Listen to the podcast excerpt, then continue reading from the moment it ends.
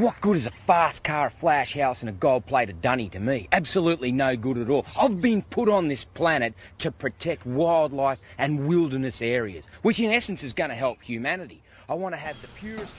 My name is Keith Clayton, and welcome to the first episode of the KC Wildlife Podcast, a podcast where we dive just a little deeper into the world of wildlife and see why they do what they do and how they came about. Before going into our first topic, I just want to give a little background about myself. I'm actively pursuing a degree in wildlife conservation. I have spent countless hours over the past three years in the wildlife rehabilitation setting, so without further ado, welcome to KC Wildlife.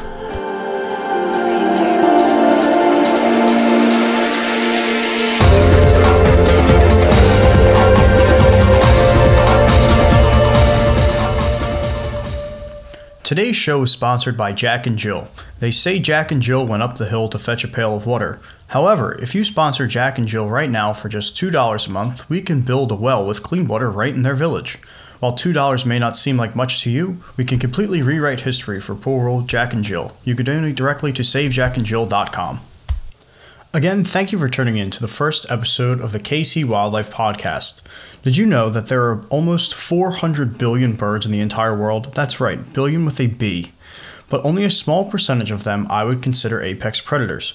In this episode of KC Wildlife, we will delve just a little deeper into these apex predators that inhabit North America.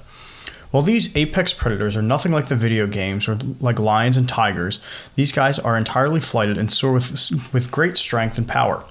I'm explicitly referring to the birds of prey. Birds of prey are a category of birds that is best summed up as any bird of prey that pursues another animal as their main source of food.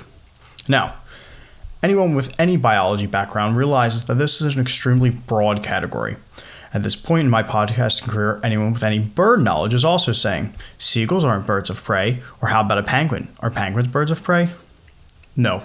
No, they are not. Neither penguins nor seagulls are birds of prey.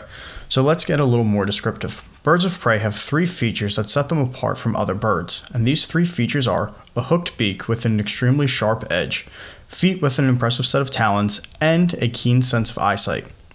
I hope this gives a little better sense of the birds I am referring to. I'm not I am sure at one point or another you looked up and saw like this completely unique giant bird flying above your head. I would almost be willing to put a million dollars on it that it was one of these guys.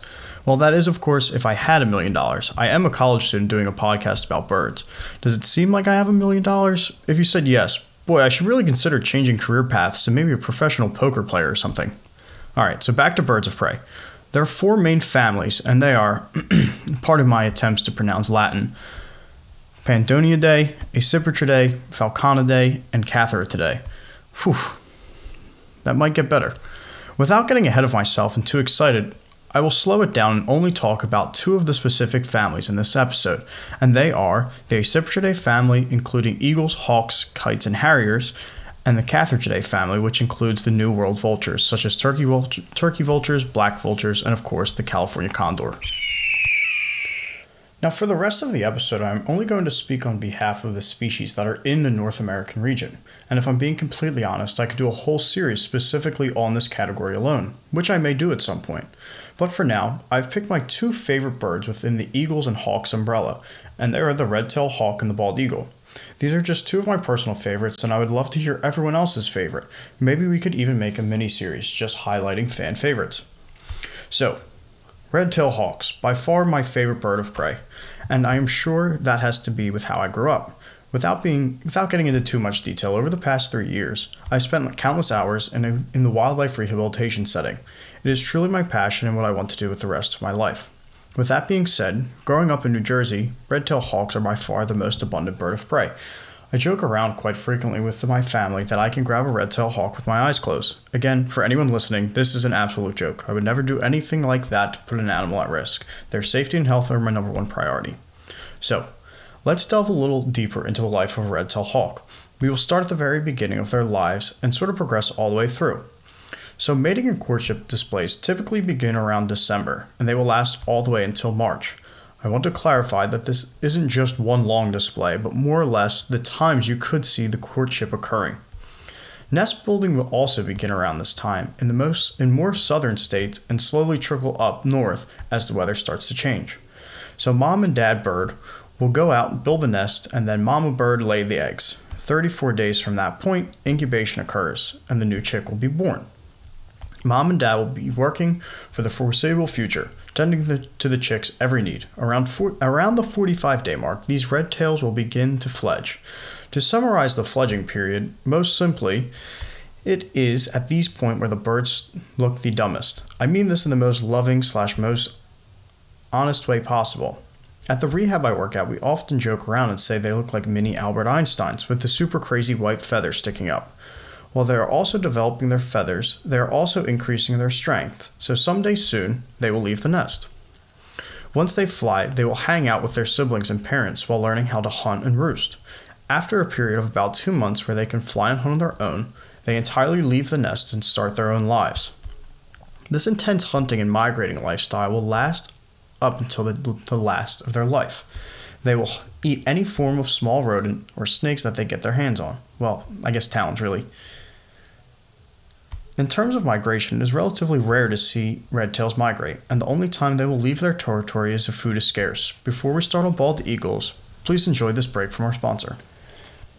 At worldwildlife.org, you can symbolically adopt your favorite wildlife species. For just $25 a month, you can symbolically adopt an African black footed penguin, an Arctic wolf, and, for insect lovers, a bumblebee. You can give this as a gift or keep it for yourself. If you adopt one now, your adoption kit will include a plush toy, a photo, a gift bag, a species card, and even a frameable adoption certificate. Your adoption will go directly to the World Wildlife Fund campaign and help the animals all across the world. So you may be saying to yourself right now, wow, Keith did such a great job explaining red tails to me. I can't wait to hear about these bald eagles. I know, I'm just as excited as you are, and thank you so much for the compliment. So, without further ado, let's continue on to the first episode of the KC Wildlife Podcast. Bald eagles, or sea eagles, if you will, the face of the free world. These guys are incredible. I genuinely don't have any other words to describe them. Now, I am biased, I won't lie. Having the privilege to work with them is fantastic, but when you see them up close, something just changes about them. We have two resident bald eagles, Haley and Orion, at the rehab I am currently at. Now, I know they are injured and all, but watching them walk on land might just be one of the funniest things I've ever seen. When they walk, they do this like unbalanced gait as like as, as if their pants are falling off. It's incredible. If you have time, I would definitely Google a video. It, it'll be worth it. So, Bald eagles, for most of our listeners' lives, were endangered. Again, this is another topic I could ramble on and on about. But bald eagles were placed on the endangered species list in 1978 and didn't come off until around 2007. I want to also say that they are still listed as protected, but thankfully their numbers are increasing. So, moving on. These guys are incredibly massive, by far the strongest bird I've ever personally worked with. Females can weigh in at 15 pounds and males around 10 pounds. They also have a wingspan of around 7.5 feet. Uh, it's absolutely huge. And because of how big these guys are, they can actually live on average to up to 20 years. That's just a little younger than me. In comparison to red tailed hawks, bald eagle's incubation period is closer to 45 days, and fledging will occur almost 70 days after that, Poor mommy and daddy bald eagle. So, something unique I want to talk about before moving on is bald eagles will actually mate in the air while falling down to Earth's surface at an incredible speed, and then at the last second they separate. Sadly, I've never seen this in person, but I hope to someday. So once these baby bald eagles fledge and can fly and hunt on their own, they won't look anything like a regular bald eagle. They will almost be entirely brown until about three or four years of age, so never judge a book by its cover. Their plumage or feathers will progressively molt out over time until they get the all white head. Just like the red tailed hawk, these guys won't typically migrate unless there is food shortage. Moving into our final segment, we're going to talk about vultures. So you may be wondering, why in the world is Keith going to talk about vultures over any other bird? That is a great question, truly. While most people find them ugly, their looks play a crucial role in their existence. For those who don't know what a vulture is, it is those giant birds you see flying around the road in circles or occasionally eating roadkill. That's a vulture. So I kind of already hinted at why they are quote unquote ugly. The featherless head of theirs allows them to dig into all types of carrion without getting sick. Carrion, in the most politically correct definition, is dead things. Vultures play a vital role in our ecosystem and help break down dead organisms. Just think, without them, we would go outside and it would be covered in rot, and just think of the smell. Ugh, how awful. Wow, Keith, maybe vultures aren't so bad after all.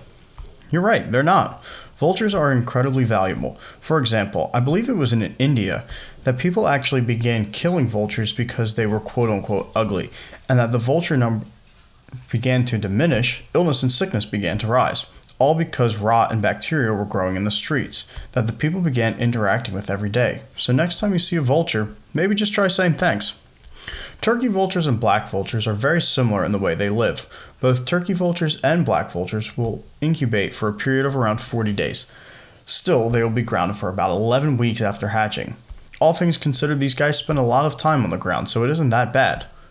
Because last time I checked, dead things don't typically fly. But if you do see it, don't call me. Call like the Ghostbusters or Scooby Doo. Not me. That's more their speed. As they become immature adults, most vultures will stay together. Vultures will eat and roost together, as there is strength in number. That's all for this week's episode of KC Wildlife. I'm your host, Keith Clayton, and it was an absolute pleasure having you around this week. I hope you will tune in next time. Without giving away too many details, next week we will dive just a little deeper into more apex predators, specifically the family of Pandionidae and Falconidae. Don't forget, look up every once in a while. There may be some birds in the area, and if you watch them, you'll be amazed. Again, say thanks to a vulture. See ya.